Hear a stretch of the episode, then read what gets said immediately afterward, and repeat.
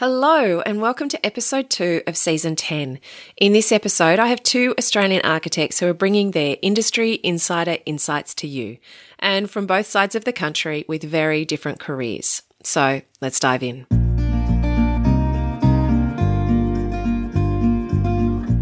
Welcome to Get It Right with the Undercover Architect. This is the podcast all about designing, building, or renovating your home. I'm your host, Amelia Lee Think of me as your secret ally. I am on a mission to help you create a home that makes your life better, whoever you're working with, and whatever your dreams, your location, or your budget. Together, we'll uncover the nitty gritty of how to get it right and how to create a home that works, feels great, and that you feel great in. So join me now. Now, I've got a slightly longer episode for you this week as I wanted to bring these interviews together because I believe these that both of these architects share a huge wealth of knowledge and experience, and what you're going to learn will really benefit you in your renovation or new build project. Now, my first guest on this episode is Christopher McGowan of McGowan Architectural, or M-A, and that's a Melbourne-based firm. And my second guest is Susie Hunt of Suzanne Hunt Architect, which is an architectural practice based in Perth and working throughout Western Australia. So, firstly, let me tell you about Chris. I was actually introduced to Chris via my guest from last week, Anthony Laney of Laney LA. The two of them attended college together in the States. And at the end of my conversation with Anthony, he said, Oh, you know, I have this colleague and friend in, in uh, Melbourne. Would you like to be introduced to him? And it was fantastic because I'd actually, I'd seen McGowan Architectural's work on Instagram and online, and uh, I had come into contact with them via one of my courses. Actually, one of my members was having their project designed by them, and so I was really excited to be able to meet Chris and uh, to get that introduction, and had a, such a fantastic conversation with him. So it's going to be really great to bring it to you here on the podcast. Now, for over a decade, Chris McGowan, director of M-A, has passionately dedicated himself to the study, teaching, and practice of architecture, design, and development. He earned his degree uh, from the University of Southern California in 2008, where he received numerous honours, scholarships, grants, and awards. Acting as owner, designer, and developer, he actually completed his first built work prior to graduating university, which is just crazy that somebody could fit that in in such a demanding course. And since then, he's been involved in projects ranging from bar and cafe fit outs to single family homes, uh, right through to 50 unit mixed use developments. Prior to starting M-A, Christopher cut his teeth working for award-winning architecture practices in LA, London, and Melbourne. And Christopher has taught multiple design and construction studios at the University of Melbourne and Monash University at both undergraduate and graduate levels, as well as serving as a guest critic in architecture for several different courses. Now, McGowan Architecture was established in 2009, and it's a talented team of architects that are united by a desire for excellence. M-A is less about a singular style, instead, they're committed to the specifics of each project and creating timeless spaces. Each project brings its own complexities and parameters, which they carefully respond to by understanding their clients and how they want to interact with their spaces, and in turn, how their spaces will interact with M. M-A brings to the table expertise in architecture, planning, interior design, and development. And whether the goals of a project are practical, emotional, financial, or all three, they will work with you to create a well balanced outcome which maximizes your resources.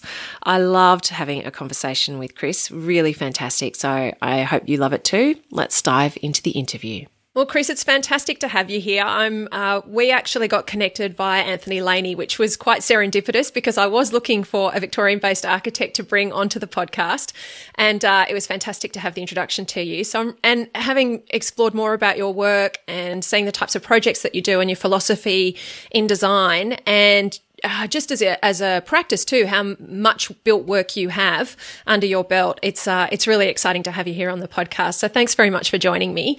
Can I ask you about McGowan Architectural, your practice? How how did you know why did you begin it, and and what do you most enjoy about having your own practice here? I think you know I was I was always aiming to have my own practice. I think even back in architecture school, it wasn't something that I fell into. My dad's a small business owner back in LA.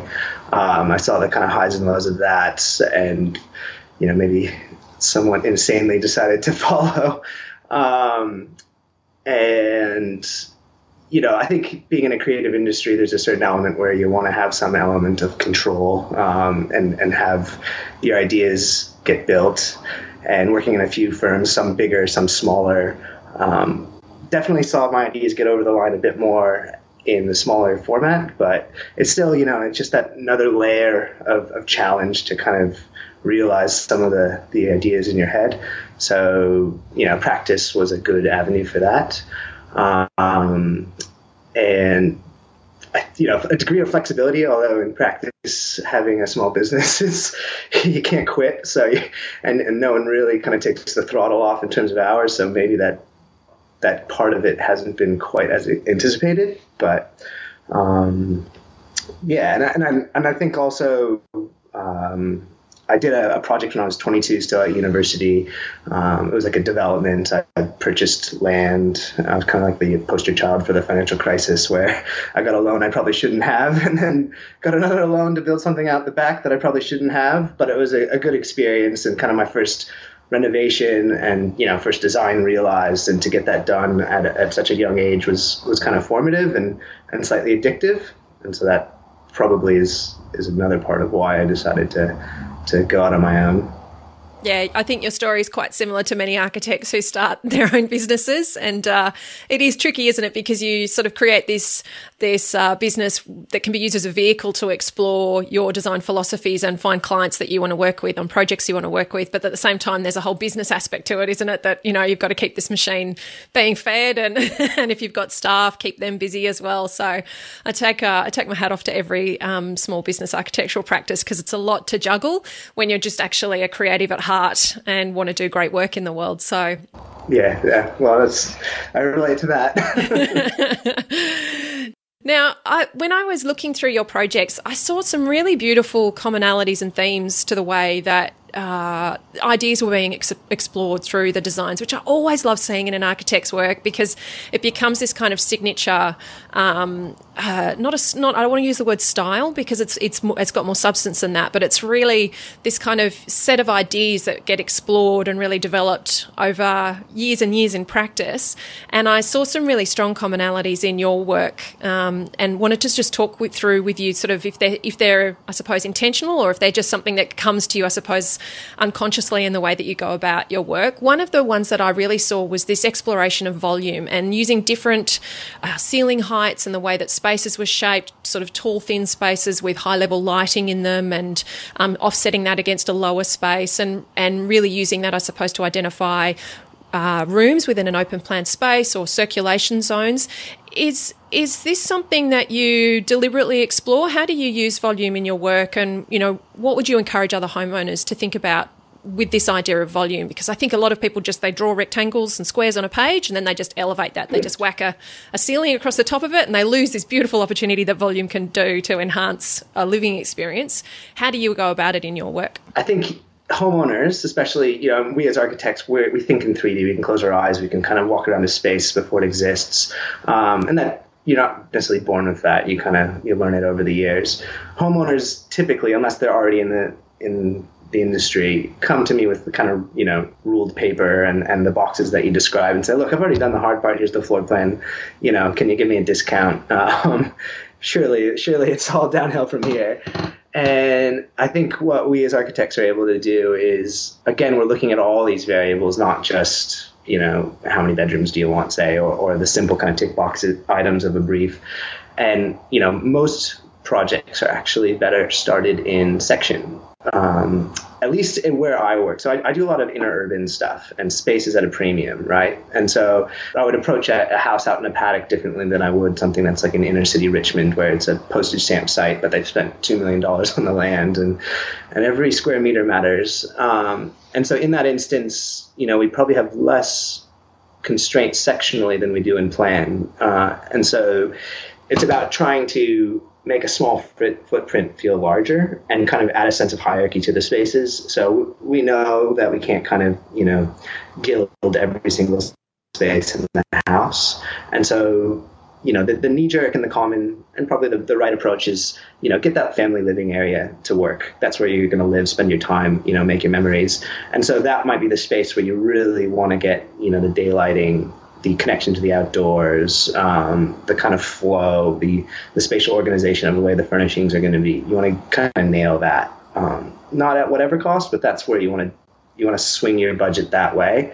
Um, and then if your bedrooms have to be pared back, if your bathrooms even have to be pared back, then that's generally the value judgment. Everyone's got their different value judgment, but that's where that sectional height might change. So we'll be stuck with an orientation, and it might be that the back garden is to the south. It happens a lot, um, but we don't want to, you know, sacrifice a connection to that garden and have poor daylighting. And so that that kind of volume might be a way that we're able to get clerestory lighting in to get light from the north, even though we're facing south. It might be a, courtyard. Um, and it, it, simply might just be an architectural statement um, or a spatial statement where, you know, this is the important space of the house. It's, it's there to make an impact. And, and if we can't go horizontally larger, then we can certainly go vertically. And you, that kind of feeling of volume is, is what we're trying to create as opposed to just pure square meterage. Yeah, that's a fantastic insight. And I love the point about investing your budget where it's actually going to matter and make a difference in sort of the way that you live in your home and the primary spaces that you spend most of your time in. So, because I think we can get a bit trapped in this, oh my gosh, we've got to have the beautiful ensuite when really we're probably spending, you know, max half an hour in there a day, particularly people with a family. so, and, yeah. and yet the space that you hang out in all the time, um, you know, and that you, you do make a lot of memories in over the long term, um, can make such a big difference in terms of inspiring you and lifting you up and helping you feel restored and relaxed when it's designed intentionally and, and thinking about that type of thing. So, I, yeah, when I saw I saw how design and your designs were really sort of playing with this idea of bringing light in and and and really optimizing that daylighting regardless of the orientation of the site. Um, I thought it was just such a fantastic example of what's possible when you do approach a design from that from that um, angle and really prioritize those decisions rather than just going, well, we've just got this site, and we've got the garden here, and this is what we're going to have to do. So I think it's um yeah, it's really it's a great example of what's possible. The other thing I really noticed in your work was how you've used windows and glazing. The you know a lot of people will just go, okay, we're going to just make the connection between inside and outside completely disappear, and we're going to have these great big walls of glass, and of course that then brings about structural challenges because you don't have any walls to hold your house up with. and just skyhooks. Skyhooks. and uh, and, uh, and and I think that the the power of a window to frame and shape a view really intentionally often gets vastly underestimated when people go about how they think about their design. Do you see this in your work? Is this something that you're intentionally doing in terms of shaping and framing those views? Is it about privacy on those very small, compact, you know, denser sites? How are you sort of thinking about your windows and glazing design? Um, I think it goes back to that initial question of, of the kind of streamline or the, the line between all of our projects and, and really hopefully through all good architects projects. It's that contextual understanding. You know we don't necessarily get full control over the finishes or you know all the kind of bits and bobs that go into a building but we do control the way we respond to the context and that can make or break a project um, and so that is understanding orientation, understanding views, and how to kind of maximize the good bits of, of a site and minimize the bad bits of a site. Um, and, you know, where the stakes are so high, you know, financially and culturally and emotionally, um, you, you want to get those big brushstrokes right. And then, you know, if you've chosen the wrong bench top, you've chosen the wrong bench top, and it'll be pulled out five years later. Um, it's not what you want to do, but it's a lot harder to flip a building 180 degrees. And if your building can be flipped 180 degrees and still work, it's not a good design. Bingo. no, that's awesome. And I, you know, I, I'll put links to your projects uh, in the show notes and in the blog because I think there's some fantastic examples that people can really take some inspiration from in how you've thought about this optimizing of the site and um, thinking about the, the, the, those big brushstrokes and the things that you really want to capture and celebrate about a site versus the things that you want to downplay. So now, I wanted to talk to you about. Uh, well, it's it's always spelt out h dot i dot g dot h dot x five. So, is it just do you just say hi, hi x five? Is that what you call that project? Yeah, or uh, uh, Hive by Five. Yeah, Hive by a, Five. It's an obnoxious name. That's awesome. Now, this was a development that you did, and it's got your home and your office in it. Can you tell us a bit more about the project? You know, uh, I mean, that was a big, it's obviously a big thing to embark on financially, um, professionally, um, you know, to obviously create your own living environment as an architect is a pretty big commitment as well. That's sort of like a, you know, I'm building my, my uh, CV as well as my own home for my family where I get to live permanently in a space that they tell me if I stuffed up or not. So how, did you, you know, why did you go about doing this and, and uh, what motivated you to take on a project like that? It's a, it's a pretty long question to unpack, to be honest, um, and I'll, I'll, do it honestly. So, I mean, the, the drive to develop goes all the way back to that first development that I did in, in, when I was 22. You know, you kind of recover, and then you're like, oh, okay, that wasn't so bad. I'll try it again. Um, you know, the reality of, of both of those projects, and and you know, I think most homeowners, if you were to sit around with them afterwards, like they're they're intense. Like any renovation, any build is is pretty emotionally involving. It's training yourself to kind of stabilize your, your mind when when things aren't going right. Um, and then you know it's maybe it's akin to childbirth in that once you're done you, you forgot and then you're like let's let's go back for another um, and, and, and that was certainly the case here. Um, there's a lot of things I got right, and there's a lot of things I got wrong. Um, the things I got right, like the spaces are, are fantastic to live in. Like there's the way the sun kind of moves around the house, the the way that we are able to adapt to our space. Um, you know, raise our family here, and you know, entertain. And you know, there's a lot of like little moments of joy and details that I was able to get in. Some of which I built like with my own hands, which is good and bad because there's better craftsmen out there than me, but um, but there's also a sense of satisfaction in having built something yourself. Um, things I got wrong, I naively went for the cheapest tender, and at the time I didn't realize how much cheaper it was. But looking back, it was probably four hundred thousand dollars less than what it needed to be, which is not a lot. Yes, too much. Um, and the reality is you, the cheapest tender doesn't work out. It's a cliche, but they don't finish the job. And in this case, he didn't even finish the frame.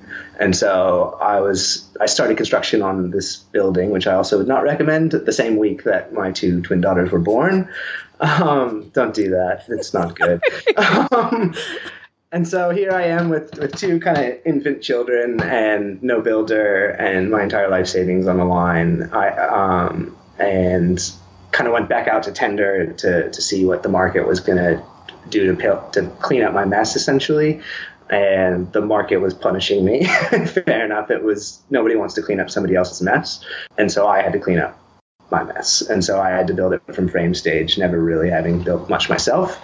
Um, managing trades all the kind of finances involved, um, staying ahead of, ahead of things when things went off schedule, and then kind of throughout the staging of the construction, it just became overwhelming. I mean, we got there in the end, but it was the most challenging experience of my life.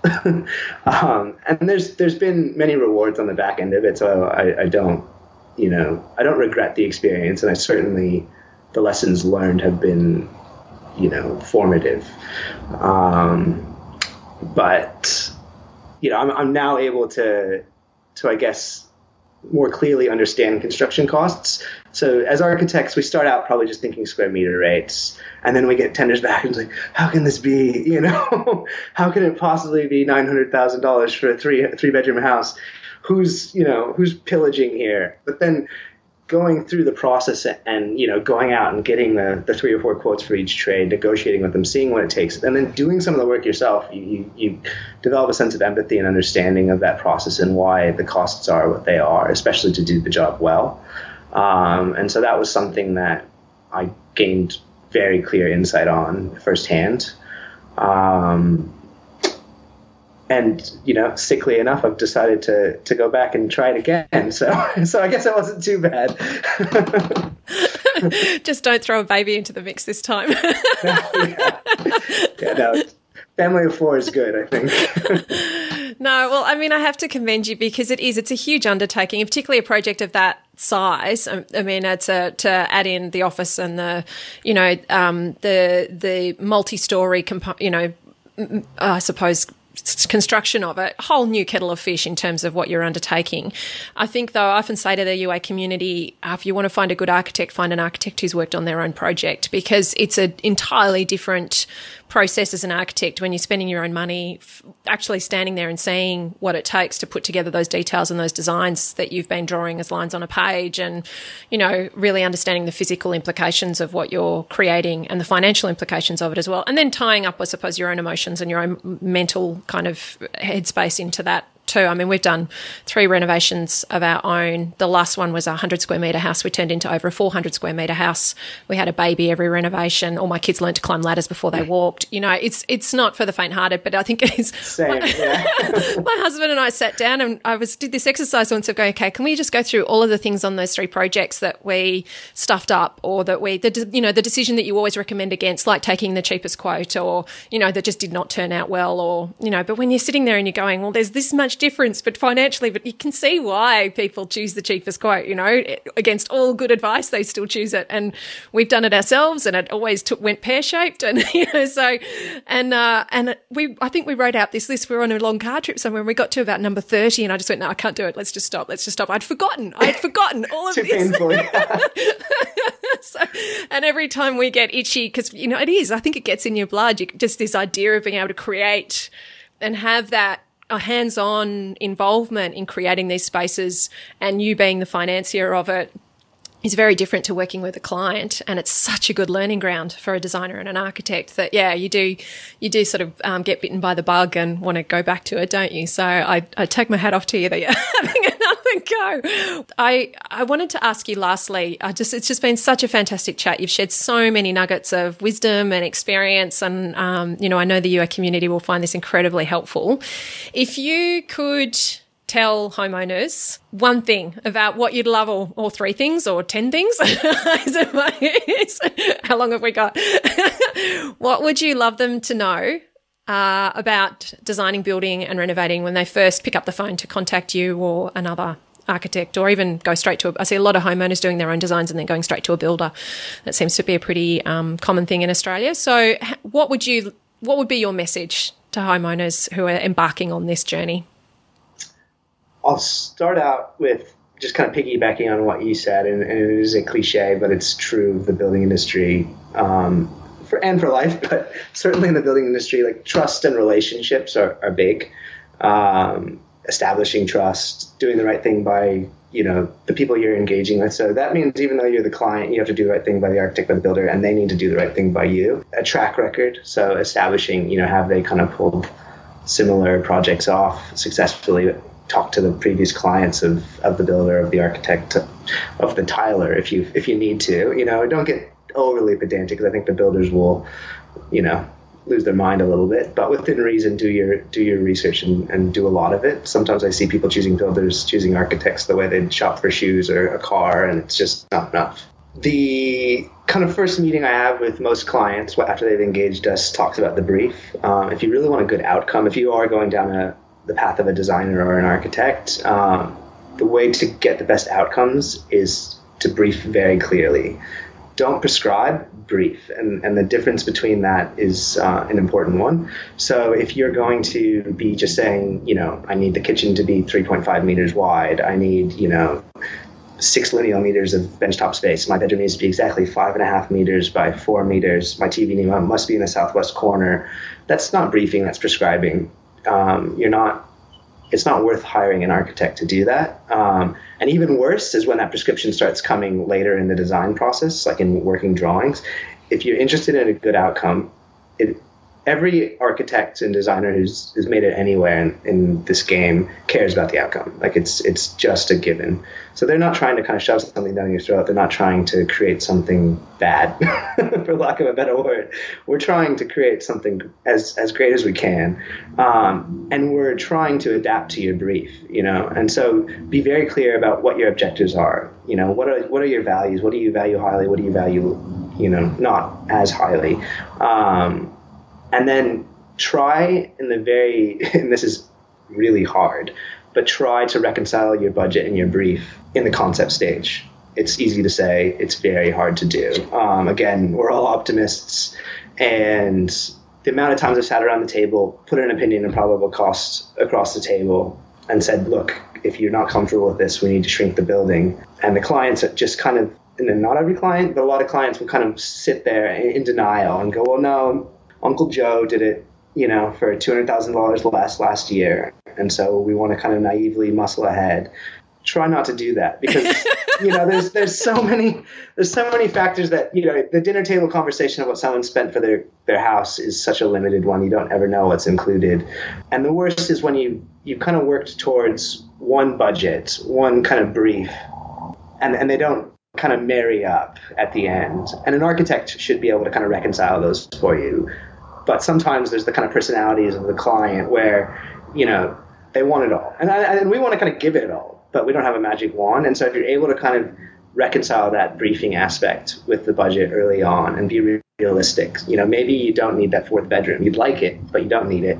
Um, and that means that you can get the kitchen that you want. Or maybe you don't care about the kitchen, you know, but you do care about the fourth bedroom. And then we know that we're going to just go for something really basic there. Have those frank conversations early on um, as opposed to just kind of having this idea that you're going to insanely test the market, and then if you're 500 grand over budget, you're gonna you're gonna end up like me on my project.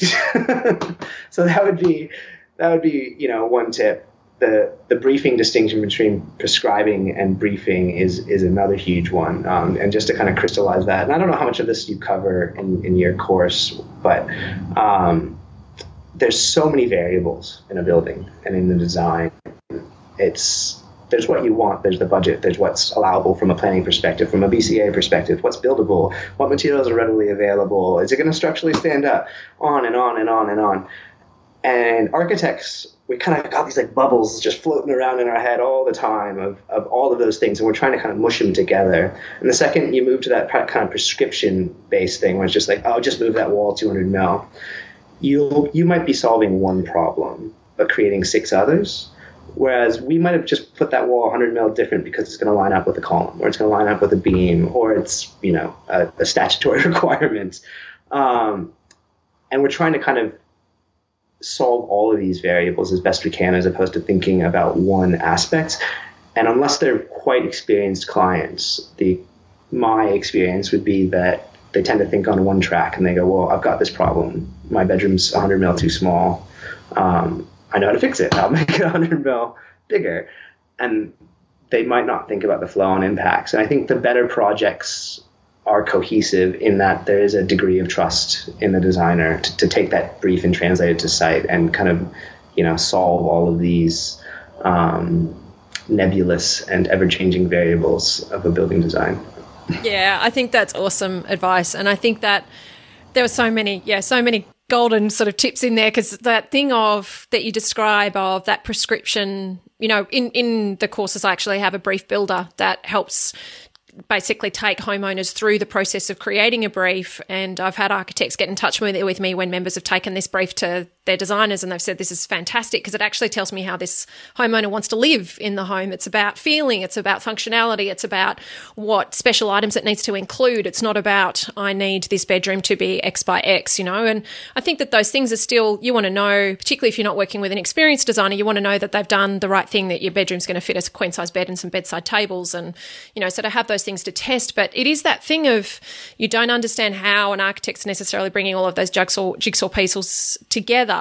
And um, if you've if you've chosen an architect that you don't have or a designer that you don't have a fantastic collaborative, trusting, communicative relationship with, and the two of you can't talk and you don't feel like they're confidently explaining those things to you, and you can't ask the right questions or feel brave enough to question their design, then it's this horrible kind of stalemate of, oh, I don't know whether they've really understood how I want this house to be. And I see homeowners really hesitate because they feel like they're criticizing an artist's personal expression, you know, and forgetting that it's actually their home that they're funding in the process. So it's like, oh, I don't want to offend them. And it's like, hang on, like an a good architect won't be offended. This is, it, it, they'll know that they've not done their job properly to explain this to you and that the, you know, something sort of needs to be built and restored in the relationship. So, and that piece that you said about testing the market with the with the budget. Oh my gosh, the number of times I've heard clients say that that's what they said to their architect. Oh, we'll just give it a go. Let's just see because X did their project for that much last year, and and it is. It's just if you're ignoring the early advice that you're getting on cost, it's never going to get, it's not like it's going to get any cheaper. and it is that thing of, too, a lot of, I see a lot of architects and designers really hesitant and nervous to speak to their clients regularly about cost. And I think when you've been doing this for a fair few years, you do get firmer and stronger and more confident about saying to your clients, no, you, you can't you afford can't this. afford this. You Yeah. know, this needs to, but there's something needs to give here. We're not, we're not going to be able to make this match. Um, and you're much better at putting your foot down and saying, look, you said you wanted this, but this is how much you've got to spend. Have you got some hidden bucket of money somewhere I don't know about? You know, you can, ha- you can be more confident about those candid conversations. But if you're new and younger or not as experienced or just nervous and not able to have those those kinds of conversations then as a designer you really need to figure out how you're going to do that because it becomes it's such a critical like it's the key point of di- disappointment isn't it? It's like the notorious in the industry designers always do things that are far too expensive. So i think yeah i think that we need to understand as an industry that, that that's such a big part of how we need to help our clients and homeowners need to know that if they're hiring a designer who's giving them advice that they can't afford to build what they want to that they listen to that advice and build in those mechanisms to test and check the design along the way like bringing builders on board in their team or getting those cost estimates done along the way so that they're always checking that the design is developing in accordance with what they can spend on it. So Chris, you have been such a joy to speak to. I'm so grateful for all of the advice that you've given. There's just been just such um, wisdom. So I really, really appreciate your time and your generosity in uh, in sharing all of your information with the UA community. Yeah, well, thank you for thank you for reaching out. It's it's been really fun, and um, yeah, I can see that, that you get it. It's kind of like talking to an old colleague here, and it's been been really nice. So, Awesome. thank you again. Thanks, Chris. Wasn't that awesome? I'm always amazed when someone's managed to cram so much into their career, including doing projects of their own, which are, you know, they're just the ultimate training ground for an architect. So I really hope that you enjoyed that interview and the learnings that Chris shared from his own projects and from working with clients. Now, I can't wait to introduce my second guest for this interview, Susie Hunt. Susie is an award-winning architect based in Western Australia, and she found her she founded her own practice, Suzanne Hunt Architect, in 2004. Four. Suzanne Hunt Architect is a boutique architectural and interior design practice specialising in residential, heritage, hospitality, and mixed use projects in Perth and country Western Australia. Known for her down to earth approach and wide ranging professional and life experiences, architect Susie Hunt has a warm and engaging manner that manifests in the buildings and spaces she designs. And she specialises in architecture and interior design across a range of sectors and provides strategic advice on design and heritage issues. Susie employs a small in house team of architects and interior designers inside Suzanne Hunt Architect, and she works with trusted external consultants and professional builders, all of whom are selected for their expertise and suitability for each project. She prides herself on maintaining a highly personalised service for her clients from site selection, initial briefing, and concept design through to construction, administration, and project completion. Her work is strongly influenced by Western Australia's stunning landscapes, resulting in timeless buildings and spaces that are fit for purpose and beautifully detailed. And Susie brings a wealth of knowledge to the business of architecture, as well as running her own practice. She's actually worked at state and local government levels, and she currently sits on several executive boards, which I'll tell you about in a minute she uh, you know this wealth like it's just such a diverse range of experience and she packs a lot into a very busy life. And as a result suzanne hunt architect delivers projects that are financially viable environmentally sustainable and aesthetically innovative. So this you know for me oh, i hear susie and i really want you to think about with any architect or designer that you're choosing that you really seek to find somebody who can work with you in this way. You know, Susie sees that one of her most important roles as an architect is to help her clients enjoy their creative journey. And I'm finding that this is a consistent thing with the the great designers, the great builders, the great professionals. This is their goal that their clients enjoy the journey, that they, they see the privilege and the opportunity of creating you know, a beautiful space and a beautiful environment for their client. And so their goal is that their client also gets to enjoy not only the outcome that they're creating together, but also the journey of creating it. And Susie really listens carefully so that she can nurture and shape her client's dreams. And this is a quote of Susie. She says, Great architecture enriches our lives physically, psychologically, spiritually, and emotionally, and it leaves a legacy for generations to come. And it's important that we get it right together. Susie wants the architecture she designs to express harmony, warmth, and a calm simplicity.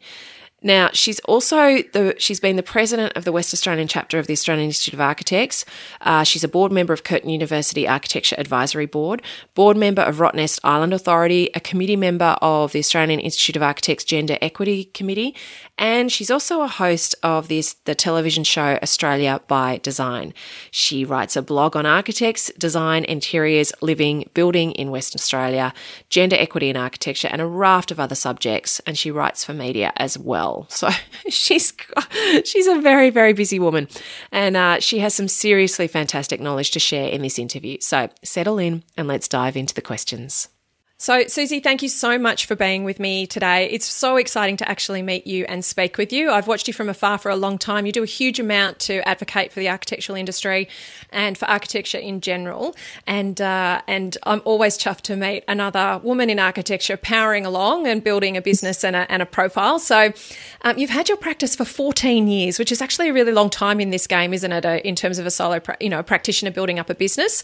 Can you tell us a bit about what that's been like? How you've managed to sustain it? Juggle with, you know, everything else that you've got going on in your life? Look, um, my practice, I set this practice up um, at a pretty pivotal time in my career. So I was just turned 40 and I divorced and I had four very small children. So the youngest was 22 months and I have twins who are four and a six year old. It was out of necessity I set it up. I had a practice with my former partner who was an interior designer.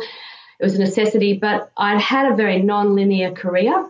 And I now realize in my 30s, when I had my children, there was no way I could work for a firm, um, primarily because I had children and no one would employ me part time. And so I had got quite bitter and twisted in that period, and I was really feeling you know, disillusioned. The career trajectory of men in my year was just zooming forward, and I had gone very forward and done well, and then all of a sudden just plateaued. And I, I actually remember losing my confidence completely. And then we had a business, we were doing quite well. I did a lot of the accounting at that time, and a lot of the um, the, the, background, a lot of getting the work. So it was really good training. We'd had, and it was successful. So when I divorced, I walked away from that and had the children.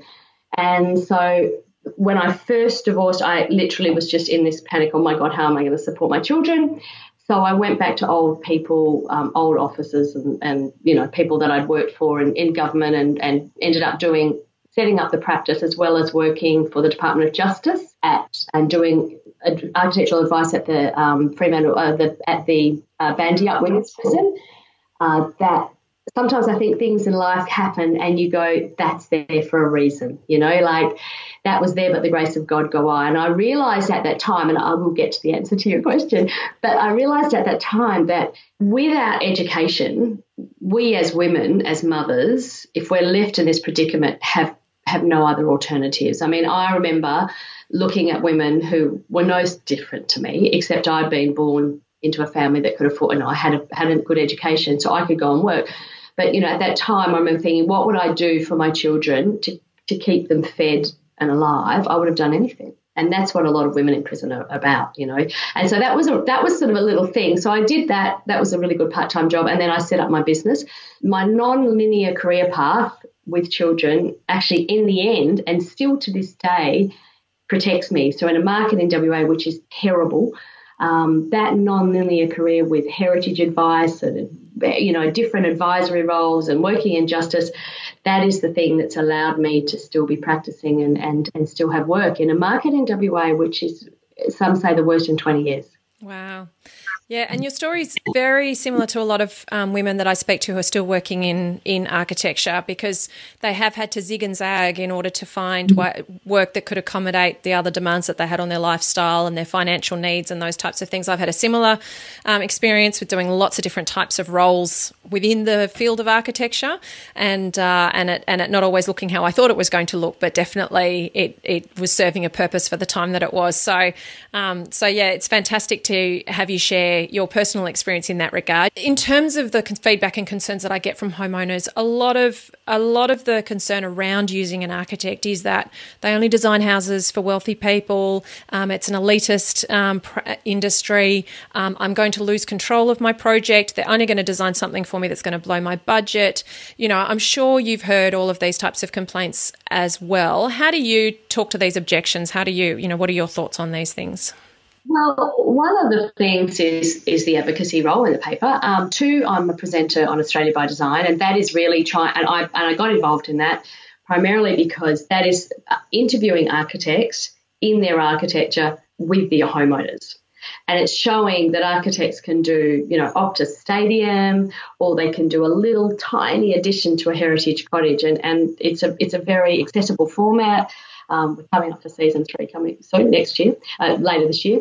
Um, and so that's one way um, I've, I've been doing it. I think it's really just everyone, it's like every profession. Some people will only do high end, some people only do heritage, some people, I mean, for people in residential, though, the market is too small to say, I only do high end. But the difficulty that we have is to transition that, the, the amount of work we do, into very small projects. And so, um, I mean, yesterday I went to a meeting for a, you know, potential job, which was very high end on the river, beautiful, no budget to going to a local council, advocating and showing a design that we did for affordable housing for the Department of Communities. So that's all in a day, you know. And I think that the design thinking skills, and I, am trying to work out a more accessible way to actually talk about design thinking skills, but that ability to look at things laterally, pull in all these different threads and make a really beautiful piece of architecture that is on budget.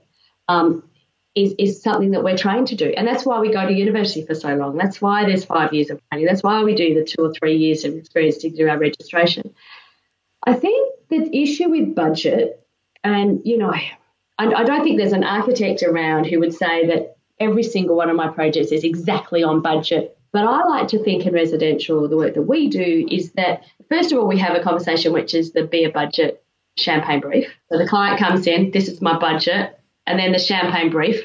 And then they say later, oh, well, actually, that wasn't really my budget. My budget was higher. Like, you know, if you're going to go and see an architect, be honest, because it, yeah, it's, a, it's, a, it's a relationship of trust, you know, and it's the beer budget. And I always say, let's find a really nice bottle of wine that you like. Let's find that wine budget that you go, okay, there's, when, there's, there's that juggle the whole time, you know, and that's going all the time, as you know. And so go, I always say, if you're going to go to an architect, do a lot of research, which I know you say, do a lot of research, ring them, speak to them, meet with them, ask them about the process. Know that it's an intimate relationship, it's a long relationship. It's sometimes longer than some people's marriages, not mine, but um, sorry, I was a bit long. Um, so, so actually understanding who that person is, look on their website, ask to go and speak to clients, not necessarily the ones they give you, but the ones of their projects on their website drive past, ring people, get to know them. And then when you employ them, you are paying them a good fee, hopefully. Trust them. And if you feel, though, that, that they're not listening to you, then stop. And I only heard yesterday someone came to me and said, Oh, my daughter went to an architect, a well known architect here. He da da da da da. He discarded everything that she wanted and wasn't, you know, didn't listen to her beautiful piece of advice, but just it's not her house, and you know they're really unhappy, and they'd never go back to this person again or whatever. And I think it's, as you said, there's always bad apples. You know, there might always be someone, but find the person that you have the synergy with and trust them. Listen to them when they say, look, yes, you can have all those things, but you can't have this. This is over your budget. They are not telling you that because it makes it easier for them. It's one of the trickiest tug of wars that you have. And you know, I've got a client at the moment, and they're saying, "Oh, but I want this and this and this and this is but this. We can't go over this budget." And like, well, you've got to listen to me. Reduce, and you know, it comes down, as you know, to either size or material or materials. So either reduce your size, reduce the scope of type of materials that you're using, or increase your budget. So it is a tug of war the whole time, and it's just, it's the it's the most hardest part about our job, I think. Yeah, I've often said to people that I think being a mum equips me really well to say no, no, you can't have that. so true, so true. And it's funny, like I was thinking when I was um, thinking about this interview that that you know I see all the stuff that I've done because you never reflect. You don't have time. I mean, I've got these four kids who are still at home, or one was in Canberra and now she's home again. and and you go, oh my god, that has been such my life of this up and down has been such good training for just this all over the place, you know, people saying, I'm going, no, you know, and I am quite, and I'm very honest, I have to say. Sometimes they're probably a little too honest, and I think people expect you not to be that honest to say, look, you just can't afford this. Yeah. I'll show you something that's beautiful, and you will get beautiful architecture, and it will be your house, but you don't actually need, and you know, the classic thing at the moment is that everyone goes, oh, every one of my children needs an ensuite. And if they might have boys, the boys can share, but my daughter needs her own ensuite. I mean, I have literally got an ensuite now, uh, which is behind me. I've got an ensuite now, and I, I, and I share it with my partner. I have never had my own ensuite. And I'm 55 years of age. Like seriously, why does a nine-year-old girl need her own ensuite? And and people don't realize, you know, that's 12 square meters. And if you think about the cost of the actual cost of fitting it out with tiles and toilets, and you know, let's just say it's four thousand dollars a square meter. That's actually forty-eight thousand dollars you, is that worth it? Can your children share? and it's so hard it's so hard, isn't it, when it's compared against an industry which is just punching out houses at a very low rate with very little intention, very little care, and consideration of their long term impact on their occupants and the built environment overall. And so when you're always comparing against that base, you know, lowest common denominator, um, which, you know, is it's very difficult then there's it's always going to be a hard argument because it's um you know, it's they're just not in the same realm as each other. But it, for a homeowner who's obviously trying to work out the best investment of their budget, then they're always going to naturally compare those two things and think, why can I get that for eight hundred dollars a square meter, but I have to pay for an architect design product? You know, I have to pay three, four, five thousand dollars a square meter. So it's that it's I I feel like they should just be two entirely different you know there's, there's such different processes and it's it's very difficult isn't it to sort of i suppose have conversations that that are are meaningful in that environment, you know, and and um, and that are really understandable. But I think that advice of reducing your scope, looking at materials, or increasing your budget. And I find generally homeowners arrive and their budget's sort of 50 to 75% of where it really needs to be. There's a some sort of misconception that's been built up around budgets that is fed by a lot of other, you know, factors in terms of like those project home builders or reality TV. And um, and so it does become very it's a very difficult conversation. Um, but it's yeah, it's it's one of those things, isn't it? So I know too the whole conversation of architects, building designers, draftspeople is something that you deal with a lot too. It's one of the most common questions that I get. Who do I use? Um, you know, I'm just doing this project. Do I need an architect or I'm doing this? Could a draftsperson do this? How do you respond to that conversation of who is the right fit for this solution that I'm trying to find? Look, we get a lot of inquiries for very small, like you know, a bathroom fit out or something, and I, I, I think there there is a scope, but I'm finding that in the past, I would have said over under a certain budget, you know, you go to a project builder. But now I'm finding that, in fact, architects are being are becoming more flexible, and and often I will forward projects to other architects, and we're doing much smaller projects now too. Like we're doing a job that might be three million, but we're also doing a little renovation that's four hundred thousand or something, five hundred thousand. Um, I think that, that I suppose one of the things I say to people when we're talking about square meter rates, just going back before, is that a builder is going to give you that a builder will say eighteen hundred dollars a square meter. That means you have no tiles. That that's no interiors. You know, I mean, and so it's we're actually I think we're comparing. It's not apples for apples. And I, I, actually think that you architects can build for three thousand dollars a square meter. You know, we can design and build for three thousand dollars a square meter. One of the ways that we do smaller projects, we bring the builder in much earlier. So we will work, do the concept. We will work with the builder much earlier than we would in a normal project. Um, but I think it's also looking at what the scope is. So when when I talk, we as architects, we talk about total project cost. So I always say to people, it's not just the the money that the build is. It's not just your interior fit out. It's not, you know, it's actually making sure that you've got curtains and what's your landscaping, all these other costs that are not really related to me, but I try to list them all so that when they know the total project cost, so their budget, they might come in and say it's a million dollars, let's just say. When you do, we've just done a calculation of this, a $1.1 million house, by the time you add on the approval processes, the engineers that we require. And this is a project in the southwest. It's um, not it's on scheme water but doesn't have sewage.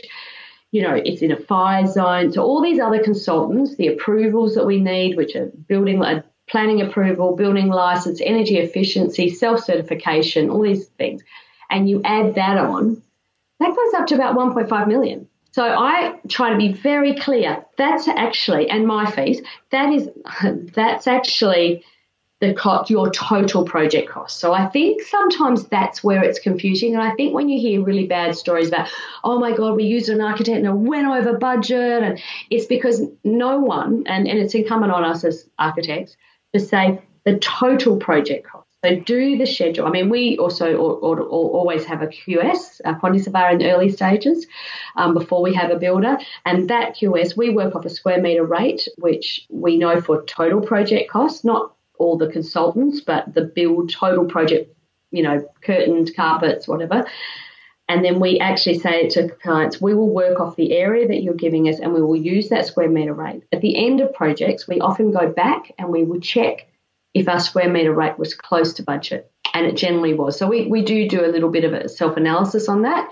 And if it isn't, then we work out where that went wrong, you know. And then if you say that at the beginning, this is the square meters, we've done a little sketch, a concept sketch, this is the square meters, this is the total project cost. That's how much your project is going to be, plus fees. And they go, oh my God, that's over. And I said, okay, well, I went to a builder and he said 1800 I said, but he doesn't have any of your fit out. And you can't move, move into a house without your fit out. You know, you need a kitchen or a toilet, you know.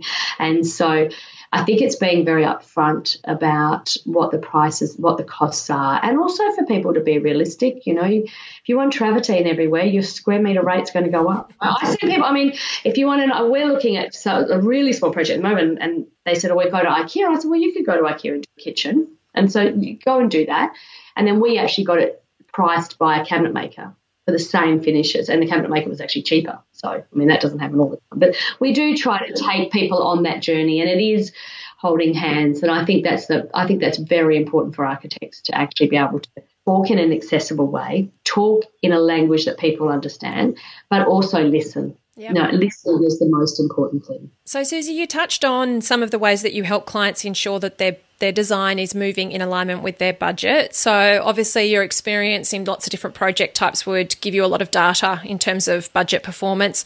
You mentioned the QS, you mentioned also bringing in builders early. How so? How do you assess what type of, uh, I suppose, budget guidance a project is going to need, and how you're going to support the client in making sure that your design meets their budgetary requirements? Uh, probably around their budget expectations um, for a large project say over you know one and a half million or you know we would actually work off a square meter rate and we would get the in the first so we we work under four phases of concept or schematic design detailed design or design development contract documentation and administration and i'm sure your you know viewers know what they, they are.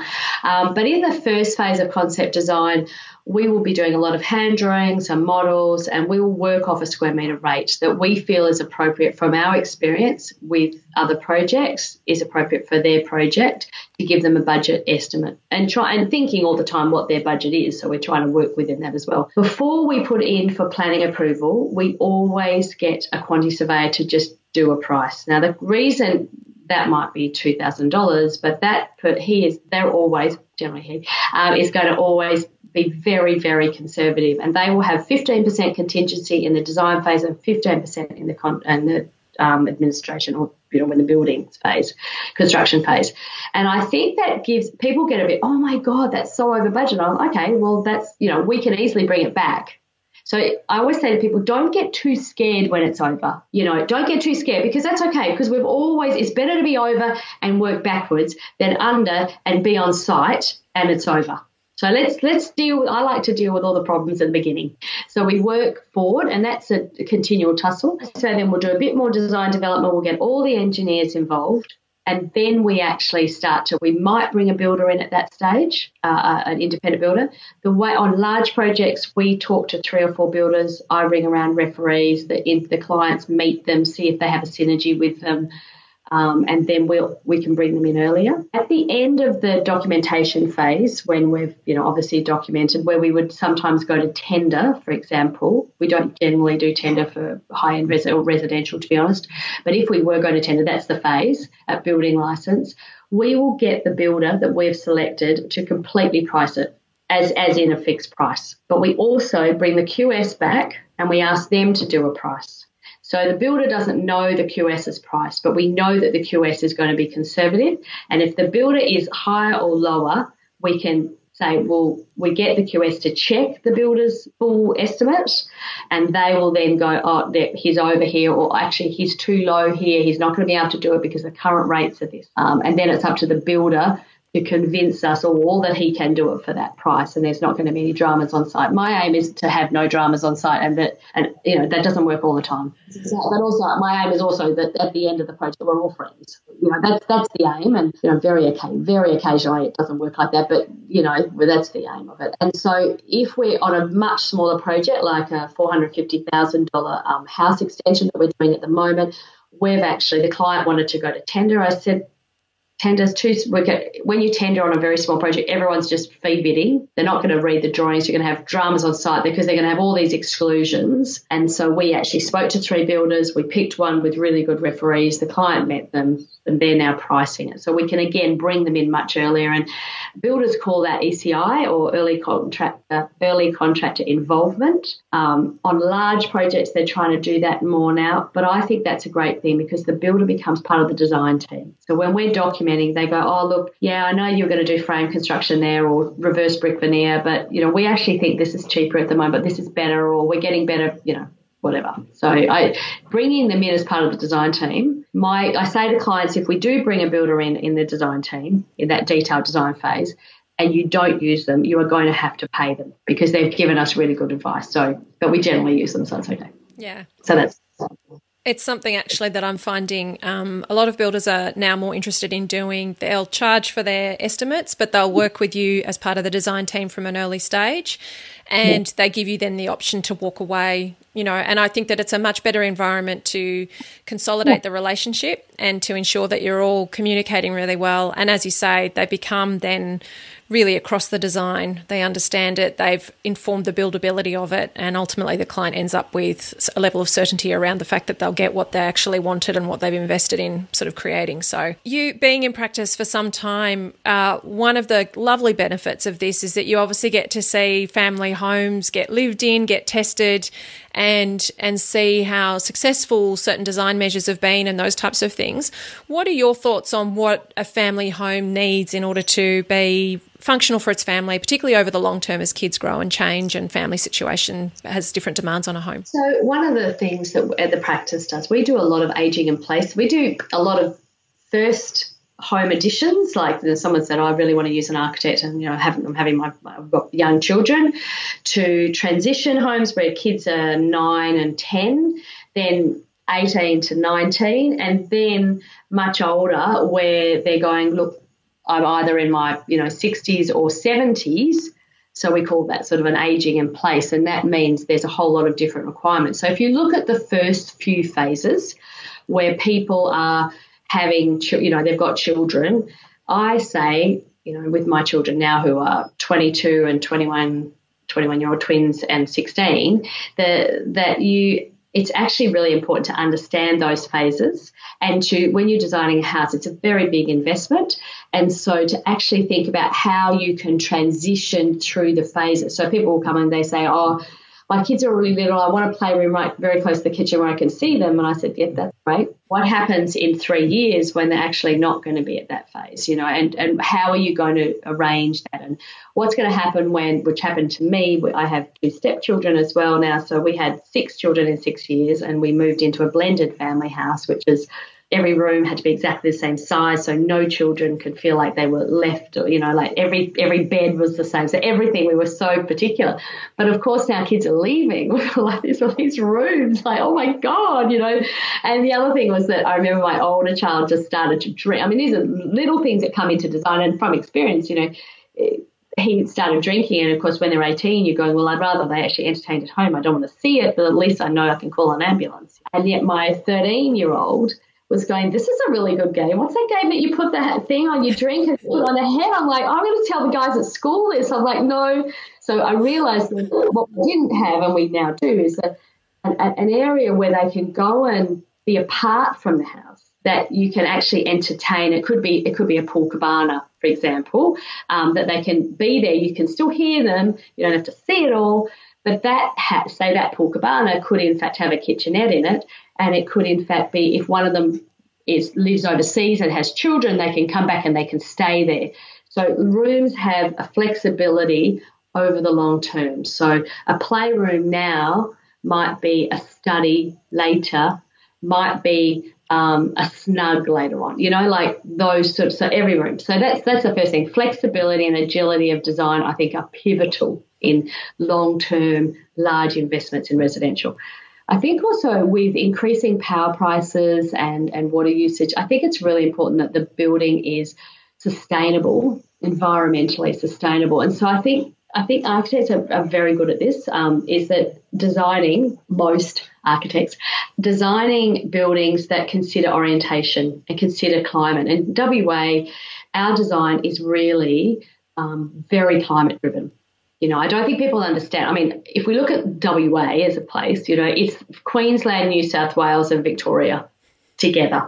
So people go, "What is your climate?" It's like, well, what is the climate between North Queensland and Southern Victoria? You know, that it's we're a third of the country, and a lot of desert in the middle. So uh, climate problem. If I'm just talking about Perth and, and the southwest, where most of the population is, you know, we have temperatures in Perth from minus two or minus three to 45 you know, and so there's this huge list thing. We have humidity and then we have very dry heat. We have a howling gale. We're the, th- we're the second windiest city in the world. So, you know, I think, I, and, and in different parts, if you're in the hills in Perth, then you have really cold easterlies and you never get the sea breeze. But in where I am in Swanbourne, which is near the coast, you get howling sea breezes, just howling, and we never, and the easterlies hot. So every project we do, we go on the Bureau of Meteorology wind vanes and we look at where the site is and we think, what are the wind vanes for that site? Then we look at orientation of the sun, and I'm always explaining to people that the sun in summer, you know, rises in the southeast and then comes very high and then goes down and, and sets in the southwest. And that sun in the southwest in WA is really hot. It's low and it's hot. And in summer, it's you know north of north of east and and you know and it's lower. So what we're trying to do is shield those your windows from the sun in summer. But in summer, in winter, we want the sun to come into your house. That means that you're not having your lights on all the time, that you're not having your heating or cooling on all the time, for, for the wind. We want to have protective courtyards that allow you to, to actually entertain outside without being blown away. Um, so those passive design principles, I think, are in, pivotally important. And I don't think if there was one real difference between maybe an architect and a building designer or a draftsman, is it's that. I think architects generally will think of orientation. Then, when we're talking about active so um, environmental solutions like solar panels. I mean, we're putting solar panels and everything, and so we're thinking about different forms of it. And and obviously, look, you know, we have a we most of our water is from desalination in WA, so there is some aquifer use. So it's also looking at low flow, you know, the other the, the other things that we do as taps and water usage. But if we can get the passive system right, that will save money in the long term. So people might go, oh, it costs more to have an architect. I said, yes, except that your long, if you look at life cycle costing. And so I said to you earlier, you know, before we started filming, that across the road from me, there's a project home being built, north facing at the street. There's not one window into the bedrooms. All the windows are on the side, and they have to have um, film because they're overlooking.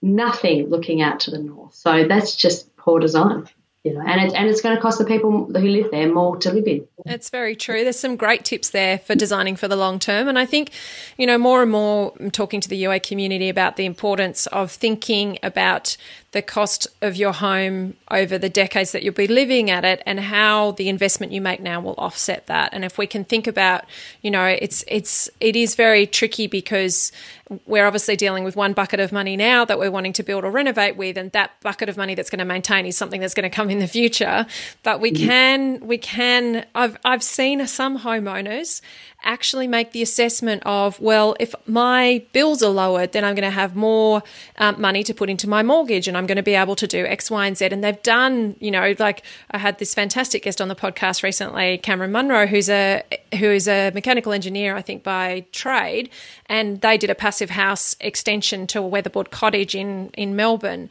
And he he was doing the assessment of, okay, I'm going to save this in my electricity bills. That means, you know, and and really offsetting everything. So I think that it's it is something that you can explore as an idea, and it's just having that long term thinking about things. So I think that that's some some great advice.